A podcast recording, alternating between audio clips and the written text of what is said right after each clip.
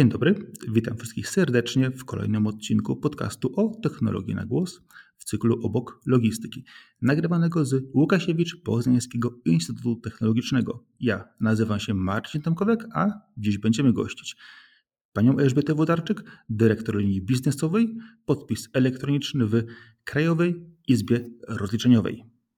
Dzień dobry. Dzień dobry. Dzisiaj skupimy się na temacie elektronicznego podpisu, czyli e-podpisu.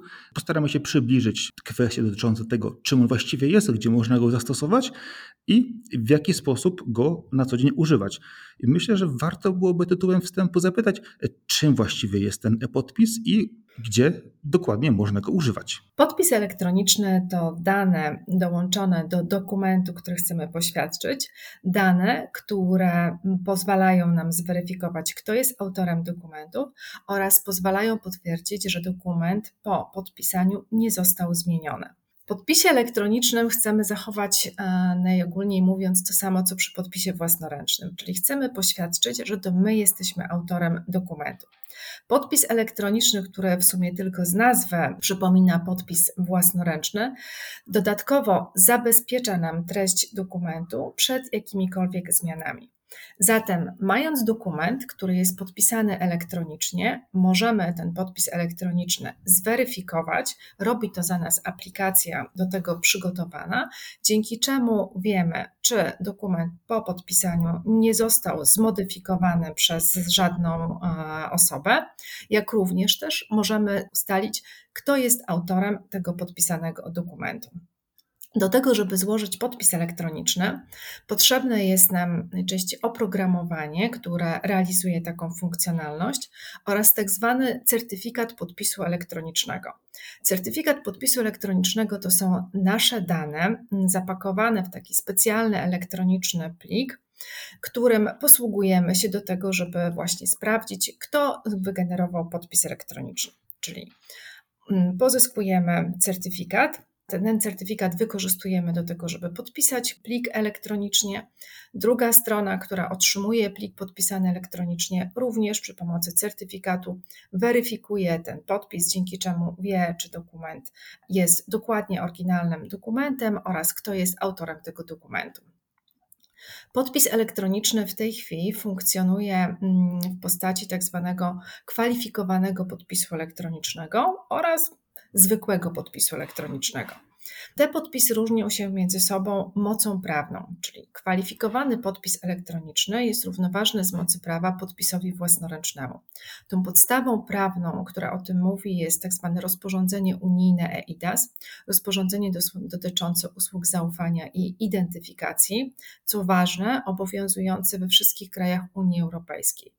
Zatem kwalifikowany podpis, który złożymy pod naszym dokumentem, jest honorowany w całej Unii Europejskiej. Do tego, żeby składać kwalifikowany podpis elektroniczny, potrzebny jest nam kwalifikowany certyfikat, który możemy otrzymać od kwalifikowanego podmiotu świadczącego usługi zaufania.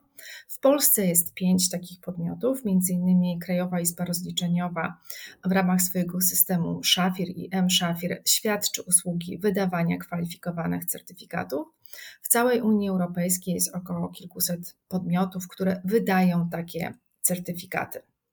Drugim rodzajem podpisu, o którym wspomniałam, to jest tak zwany zwykły podpis elektroniczny. Tutaj możemy mm, używać certyfikatu, jakie na przykład generowane są przy użyciu oprogramowania wykorzystywanego w danej organizacji. Różnica jest taka, że w przypadku zwykłego podpisu elektronicznego strony muszą się umówić pomiędzy sobą co do tego, że honorują taki sposób autoryzacji. Zatem albo wykorzystujemy kwalifikowany podpis elektroniczny, który ma podstawę prawną i jest honorowany zarówno w urzędach, zarówno w różnego rodzaju firmach na terenie Polski i na terenie całej Unii Europejskiej, albo stosujemy zwykły podpis elektroniczny. On najczęściej jest wykorzystywany na przykład wewnętrznie w firmie albo do korespondencji pomiędzy mm, stowarzyszonymi, skojarzonymi ze sobą firmami. Wspomniała Pani właśnie o podpisie kwalifikowanym i podpisie zwykłym. Wszystkie wymagają certyfikatu odpowiedniego umieszczenia, powiedzmy to w prawie bądź też w strukturze firmy, ale to, co pojawiło się wcześniej, to ilość podmiotów, która tak naprawdę obsługuje te, te podpisy. Czym kierować się przy wyborze tego podpisu, właśnie jakimś podmiotem, krajem? Jakie właściwie są różnice między tymi właśnie poszczególnymi podpisami elektronicznymi świadczonymi właśnie też przez różne podmioty? Jakie rozwiązania najlepiej wybrać? Więc zacznijmy od tego, że jeżeli mówimy o kwalifikowanym podpisie elektronicznym, czyli tym, do którego złożenia potrzebujemy kwalifikowany certyfikat, Pomiędzy samymi certyfikatami nie ma różnicy, więc nie ma znaczenia, w jakim podmiocie kupimy ten certyfikat. Tak jak wspomniałam, podstawą jest rozporządzenie unijne, które powoduje, że posiadając certyfikat kupiony w jednej firmie, możemy wymieniać dokumenty, podpisywać, wysyłać je w różne miejsca. Wszystkie kwalifikowane certyfikaty wydane przez kwalifikowane podmioty mają tą samą moc prawną.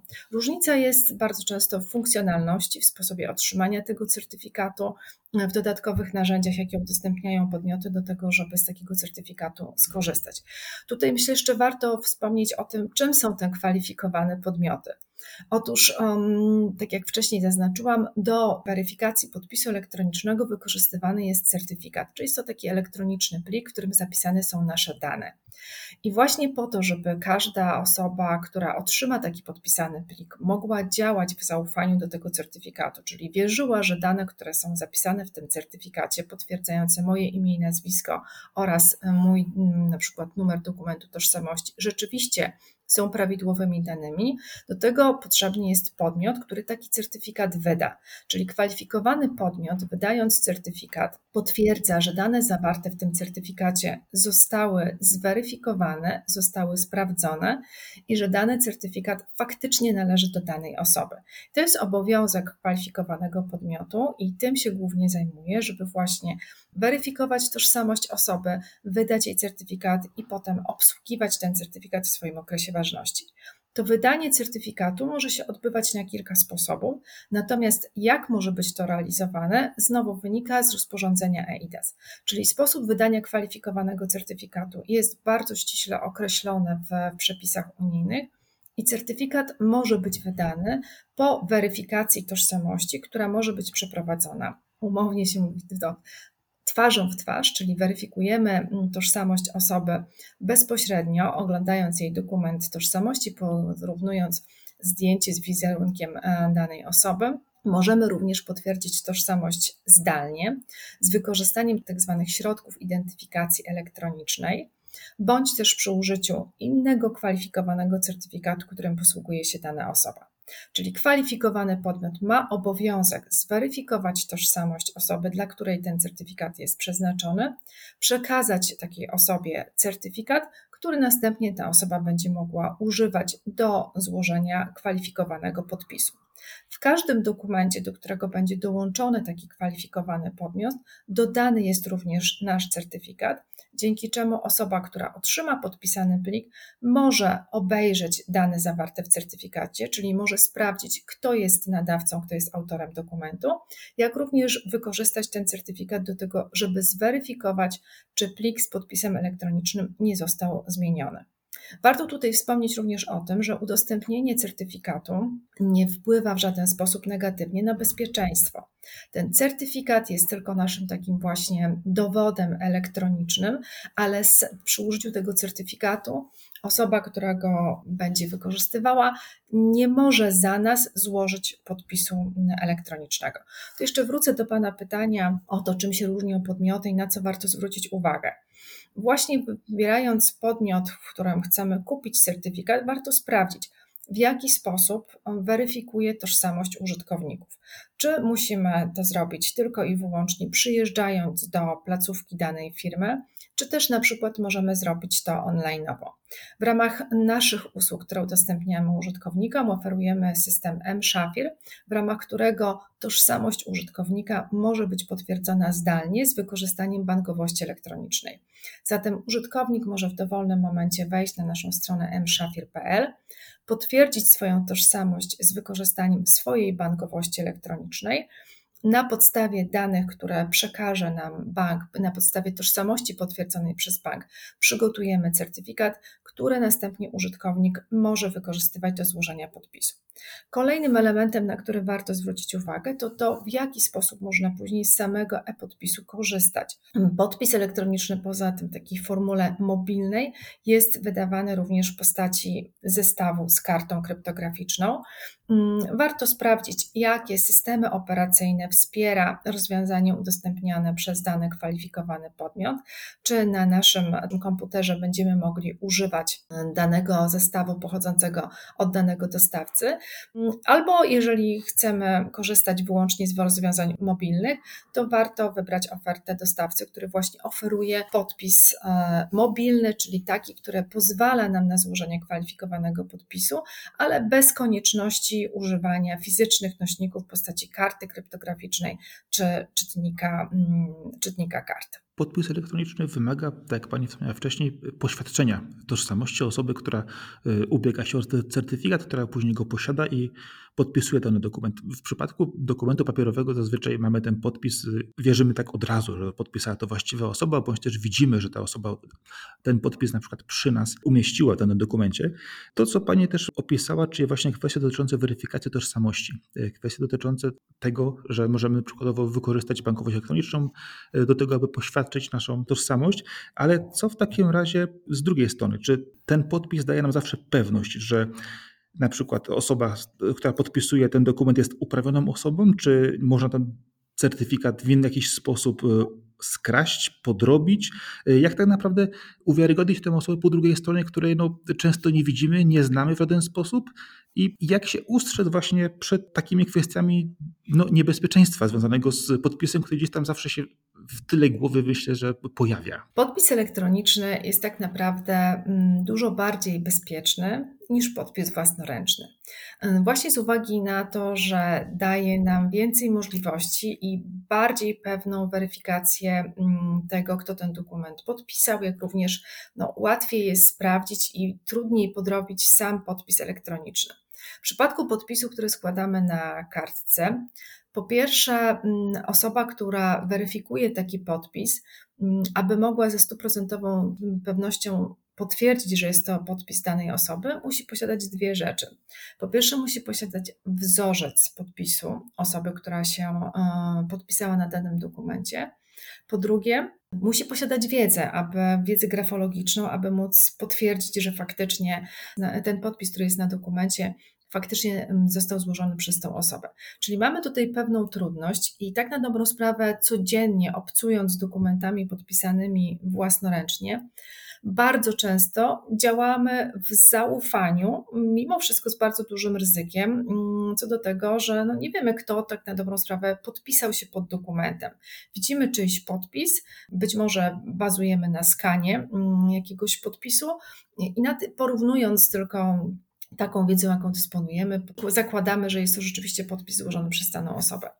W przypadku podpisu elektronicznego mm, zyskujemy dużo więcej. Po pierwsze, właśnie na podstawie certyfikatu, który jest dołączony do podpisu, wiemy, kto ten podpis złożył. Możemy w czytelny sposób odczytać imię i nazwisko oraz y, identyfikator tej osoby, PESEL bądź też numer dokumentu tożsamości. Certyfikat jest wydany przez kwalifikowany podmiot, który ma pewne obowiązki, ma również odpowiedzialność. W związku z tym mamy gwarancję co do tego, że rzeczywiście te dane, które są wskazane w certyfikacie, należą do właściwej osoby. Kolejną rzeczą jest to, że jeżeli otrzymujemy dokument podpisany elektronicznie, aplikacja, która nam ten dokument otwiera, w tle weryfikuje podpis elektroniczny sprawdza kryptograficznie, czy rzeczywiście, czy dokument nie został zmieniony. W związku z tym, jeżeli mamy umownie mówiąc, na przykład plik PDF opatrzony podpisem elektronicznym, który otwieramy w aplikacji Adobe Reader, wchodząc w, w wynik weryfikacji dokonany przez tą aplikację, mamy informację o tym, kto złożył ten podpis elektroniczny oraz jeżeli w cudzysłowie wyświetla nam się na zielono tik, że podpis jest OK, to mamy pewność co do tego, że podpis nie został podrobiony. Co to oznacza? To znaczy, że treść dokumentu po jego podpisaniu nie została zmieniona, jak również to, że rzeczywiście ten podpis został złożony przez osobę wskazaną w certyfikacie. W przypadku dokumentu papierowego, nawet jeżeli ten podpis się zgadza, to zawsze istnieje jednak ryzyko tego, że dokument zostanie w jakiś sposób zmanipulowany, że zostanie zmieniona jego treść już po podpisaniu. W przypadku podpisu elektronicznego, jeżeli jest weryfikowany poprawnie, mamy gwarancję co do tego, że treść tego dokumentu nie została zmieniona. Podpis elektroniczny działa w ten sposób, że jakakolwiek modyfikacja pliku po jego podpisaniu, dodanie nawet spacji jednego znaku, powoduje, że wynik weryfikacji podpisu będzie negatywny. Co również istotne, wspomniałam już wielokrotnie o tych certyfikatach, które są wydawane i o tym elementach, które są niezbędne do tego, żeby złożyć podpis elektroniczny. Certyfikat jest wydawany na pewien skończony okres. Rok bądź też dwa lata. Jak długi jest okres ważności tego certyfikatu, decyduje klient, który taki certyfikat kupuje. W okresie ważności certyfikatu użytkownik powinien zachować pełną kontrolę nad tymi narzędziami, które są niezbędne do składania podpisu. Czyli jeżeli mamy certyfikat wydany na karcie kryptograficznej, powinniśmy zapewnić, że ta karta jest wyłącznie w naszym posiadaniu, wyłącznie pod naszą kontrolą. Jeżeli byśmy zgubili tę kartę, bądź też ktoś ukradłby nam kartę, mamy możliwość natychmiastowego zastrzeżenia naszego certyfikatu.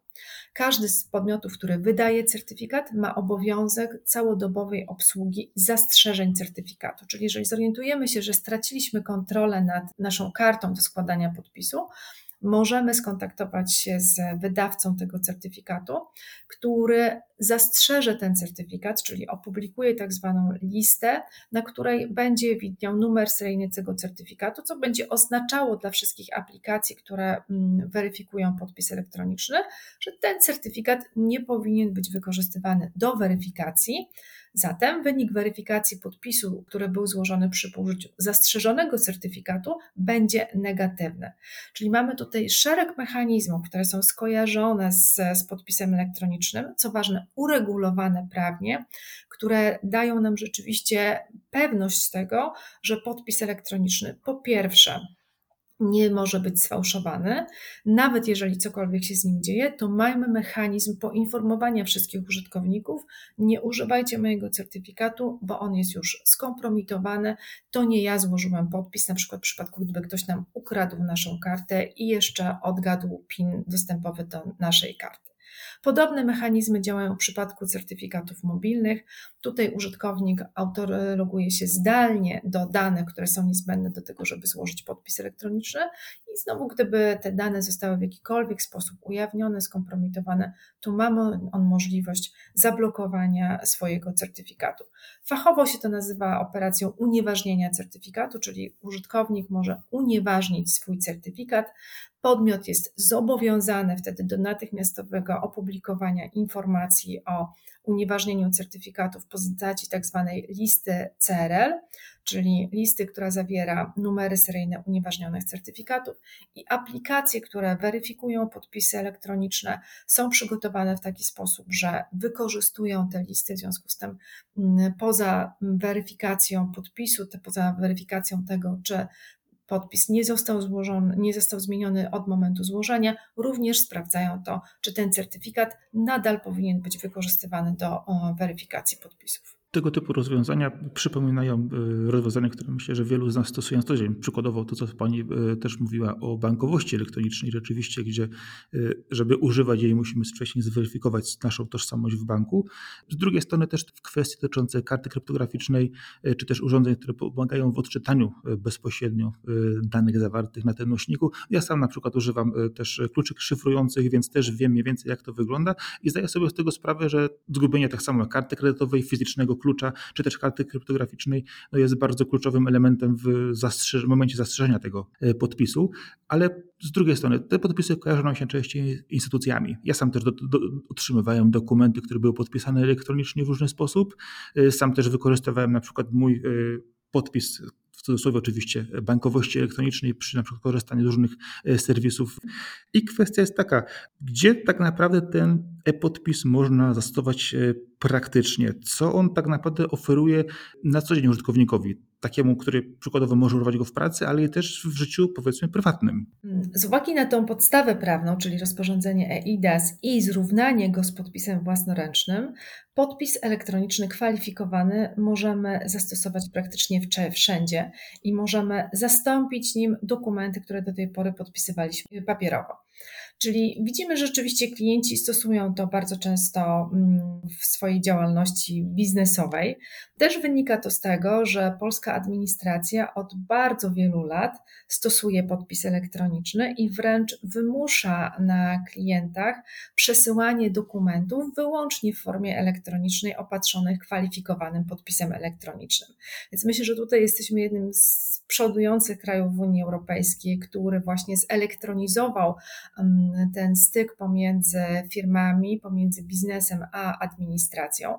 Więc poza tym, że możemy przesyłać dokumenty do różnego rodzaju urzędów, możemy stosować podpisy elektroniczne do zawierania umów, do podpisywania wszystkich dokumentów, które stosujemy na co dzień w działalności każdej firmy jak również możemy go stosować jako osoby fizyczne.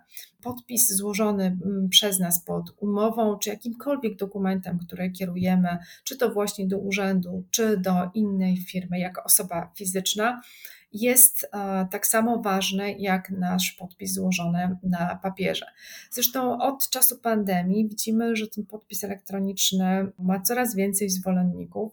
Wielu klientów przekonało się do niego, że jest po pierwsze bezpieczny, po drugie szybszy i łatwiejszy w użyciu niż podpis papierowy.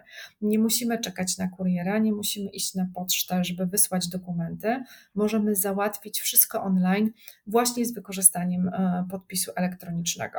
Dodatkowo Dodatkowo podpis mobilny, który udostępniamy naszym użytkownikom w postaci e, rozwiązania o nazwie M-Shafir, pozwala na podpisanie i użycie takiego certyfikatu jednorazowo. W przypadku karty użytkownik kupuje taki certyfikat, tak jak wspomniałam, wykorzystuje go przez rok bądź też przez dwa lata. Udostępniliśmy naszym użytkownikom właśnie z myślą zarówno o klientach indywidualnych, jak też o osobach, które biznesowo sporadycznie korzystają z podpisu elektronicznego, możliwość wygenerowania certyfikatu online'owo z wykorzystaniem bankowości elektronicznej i użycia go do podpisania jednego pliku w formacie PDF. Oczywiście taki certyfikat ma dużo niższą cenę niż e, certyfikat z długim terminem ważności, praktycznie jego cena jest zbliżona bądź też nawet niższa od ceny przesyłki kurierskiej. Zatem, jeżeli mamy gdzieś wysłać dokument podpisany naszym podpisem własnoręcznym, warto się zastanowić, czy nie użyć mobilnego, jednorazowego podpisu elektronicznego M-Shafir i wysłać go elektronicznie zamiast wysyłania, drukowania mm, i czekania na dostarczenie do drugiej strony. Różnorodność podpisów y, i możliwości użytkowania jest dosyć duże, jak Pani mówi, e, ale to, co Pani wspomniała, właśnie to użytkowanie podpisów w działalności e, biznesowej bardzo mnie interesuje, gdyż e, no, nasze, na, nasz charakter jednak zawsze, zawsze powoduje, że patrzymy tak bardziej w stronę logistyki. I na przykład, jak taki podpis elektroniczny w praktyce można by użyć w logistyce, jak właśnie taki sam proces podpisu przebiega. E, można właśnie na takim e, hipotetycznym, teoretycznym przykładzie, jak można by to zastosować bezpośrednio już właśnie użytkując to w jakiejś na przykład e, firmie logistycznej. W firmie logistycznej mamy również bardzo dużo dokumentów papierowych. Po pierwsze, zawarcie umowy, możemy zrobić to w formie elektronicznej. Po drugie, wszelkiego rodzaju dokumenty potwierdzające wykonanie jakiejś czynności na, na jakimś etapie, czyli na przykład dostawę mm, towaru w określone miejsce, e, przesłanie zamówienia. Te wszystkie dokumenty możemy zastosować i opatrzyć w podpisem elektronicznym osoby, które na danym etapie za tę czynność odpowiadają. Zastąpić podpis własnoręczny podpisem elektronicznym w tych procesach jest, przyznam, bardzo prosto i mamy klientów, którzy już to zrealizowali.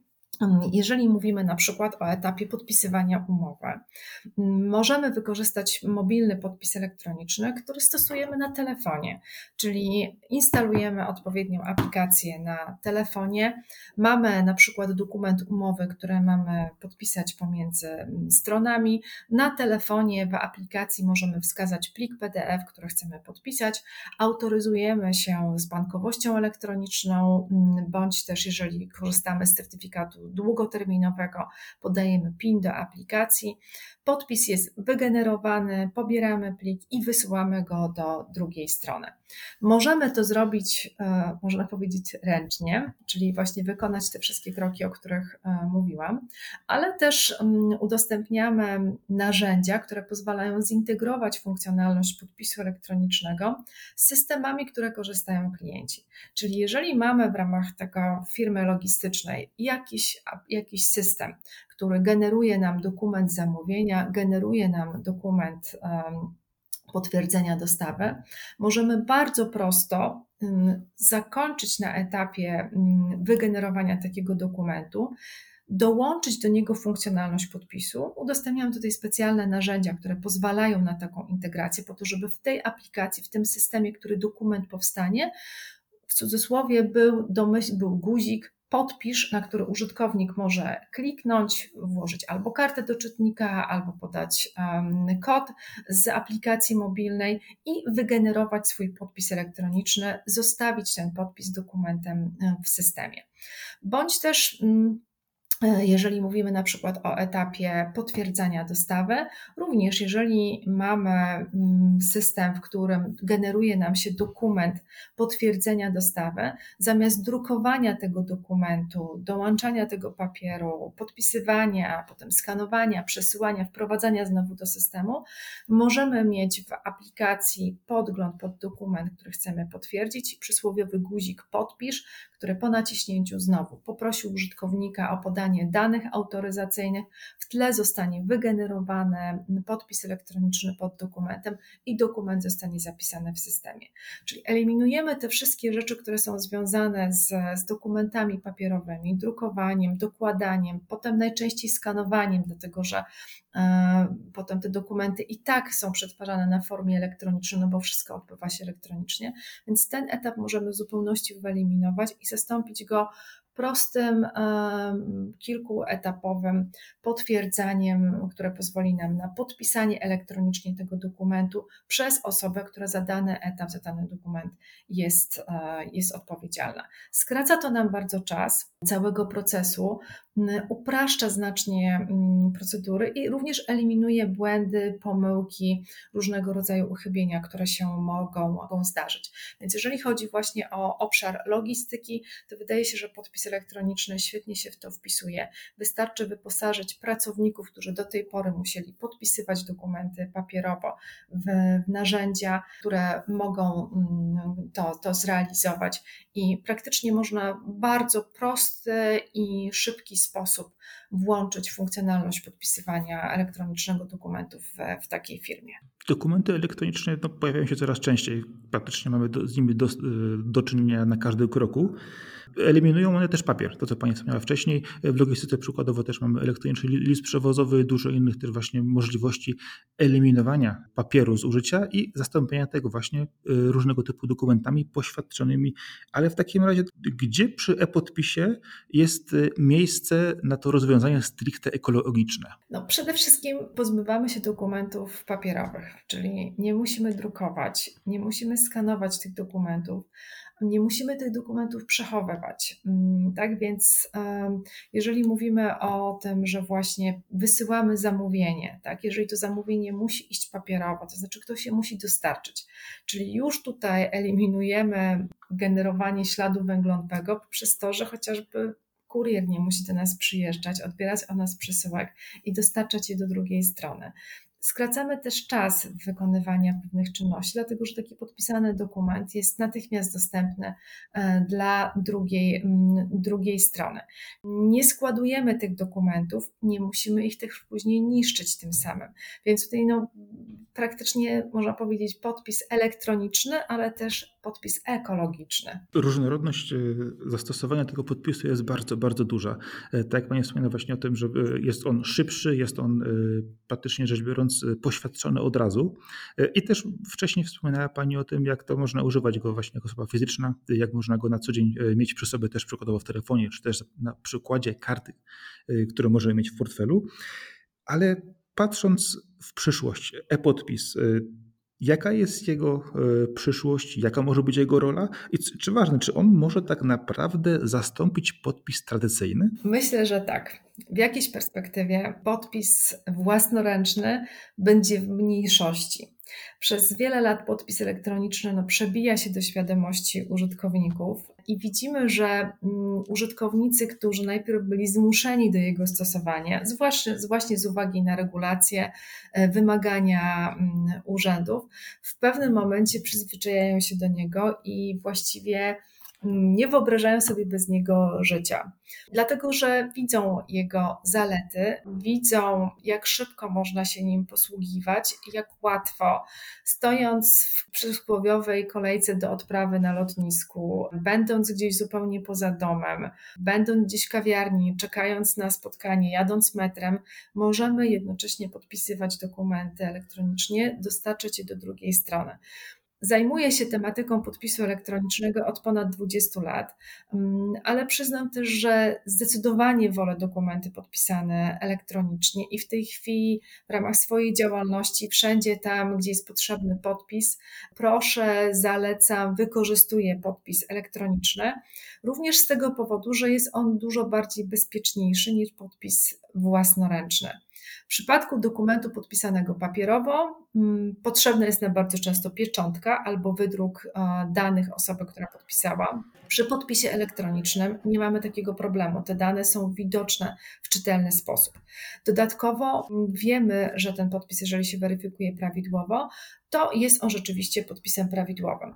Przy wzrastających problemach z bezpieczeństwem, przy różnego rodzaju atakach, które się e, pojawiają, przy problemach, które, które mamy na, na co dzień, ten podpis elektroniczny naprawdę wydaje się idealnym rozwiązaniem, które z jednej strony daje nam duży poziom bezpieczeństwa, duży komfort używania tego rozwiązania, bardzo przyjazność, przyjazną, jeżeli chodzi o e, taki właśnie UX użytkownika, funkcjonalność, jak również no, dla tych, które ważna jest ekologia, również to, że nie mamy tego papieru, nie wykorzystujemy drukarki, nie musimy korzystać z firm kurierskich. Więc myślę, że za parę lat e, nawet może nie spostrzeżemy się, jak okaże się, że ten podpis elektroniczny jest czymś, co każdy ma, albo może z niego skorzystać wtedy, kiedy zachodzi taka potrzeba, a podpis tradycyjny będzie w mniejszości i myślę, że też będzie taki pewien moment, kiedy się okaże, że te dokumenty papierowe nam po prostu przeszkadzają. Jeżeli jest ich bardzo dużo i jeżeli bazujemy na dokumentach mm, papierowych, mamy procedury związane z dostarczaniem, przesyłaniem, archiwizacją, utrzymywaniem tych dokumentów. Jeżeli tych dokumentów zacznie być kilka, kilkanaście, kilkadziesiąt, będzie ich zdecydowanie mniej, okaże się, że utrzymanie procesów dla kilku, kilkudziesięciu dokumentów jest po prostu problematyczne. I też myślę, tu warto zwrócić uwagę na to, co zrobiły urzędy właśnie administracji publicznej. Najpierw te dokumenty podpisane elektronicznie były stosowane zamiennie z dokumentami papierowymi, a w tej chwili w wielu systemach, w wielu miejscach nie prześlemy dokumentu podpisanego papierowo. Wymagany jest tylko i wyłącznie dokument podpisany elektronicznie, właśnie z uwagi na to, że te kilka dokumentów papierowych po prostu zaburza nam pracę, a dodatkowo nakłada na nas pewne obowiązki związane z utrzymaniem, zarządzaniem e, tymi dokumentami. Także myślę, że przyszłość to jednak podpis elektroniczny. Podpis elektroniczny ma dużo plusów, e, w które rzeczywiście jest zalet, które Pani wymienia. E, zawsze najprościej patrząc, e, podpisanie dokumentu, który, tak jak Pani wspomniała, musi być wysłany przez, przez kuriera, gdzie idzie w za nim cały proces śladu węglowego pojazdu, który tam jest, kwestie dotyczące papieru, kwestie zeskanowania ponownie tego dokumentu, wrzucenia go do systemu. Dużo, dużo rzeczy potrafi system podpisu elektronicznego nam w tym miejscu ograniczyć. Y, co ważne, gwarantuje nam też bezpieczeństwo, y, gwarantuje nam też y, to, że ten dokument będzie właściwie przechowywany, a na przykład nie będzie tak w przypadku też kilku spraw, które miały u nas też miejsce w ostatnich latach, gdzie rzeczywiście archiwum płonęło i dokumenty były praktycznie stracone i nie do odzyskania. Tego typu rozwiązanie myślę, że tak Pani wspomina, jest przyszłością. Jest y, rozwiązaniem, które często dużo z nas sobie nie zdaje sprawy, używa na co dzień podświadomie, na przykład właśnie w bankowości elektronicznej. Y, no i tego typu informacje myślę, że mogą być y, bardzo przydatne zarówno dla firm, jak i też dla osób fizycznych, które by chciały tego podpisu używać, bądź też na przykład rozszerzyć użytkowanie tego podpisu. Te informacje, które dzisiaj usłyszeliśmy, myślę, że są bardzo przydatne i co ważne, są ciekawe, są interesujące pod tym względem, że pomogą one zawsze e, podjąć jakąś decyzję, jak i też e, zobaczyć, w jaki sposób można ten podpis elektroniczny użyć w praktyce. E, myślę, że tak można to ująć jako w kwestii podsumowania i zachęcenia do zastosowania użytkowania podpisu elektronicznego. Ja e, z mojej strony przede wszystkim chciałbym na zakończenie zaprosić na stronę pitłukasiewicz.pl, gdzie możemy znaleźć informacje dotyczące działalności instytutów badawczych oraz na portal logistyka.net.pl, gdzie codziennie publikujemy najświeższe informacje z zakresu szeroko pojętej logistyki, transportu i spedycji, a także też gospodarki. I tutaj też bardzo dobrze mieści się w tym miejscu e podpis elektroniczny. Natomiast informacje dotyczące działalności Krajowej Izby Rozliczeniowej można znaleźć na stronie kir.pl, a e, kwestie dotyczące podpisu elektronicznego można pogłębić i też dowiedzieć się więcej na stronie elektronicznypodpis.pl. Dzisiaj moim i Państwa gościem e, była pani Elżbieta Włodarczyk, dyrektor linii biznesowej Podpis Elektroniczny w KIR. Dziękuję bardzo za zaproszenie. Dziękuję także bardzo za spotkanie i y, serdecznie dziękuję też za uwagę wszystkich, którzy przesłuchali tego odcinka. Zapraszam jednocześnie do następnego i do usłyszenia.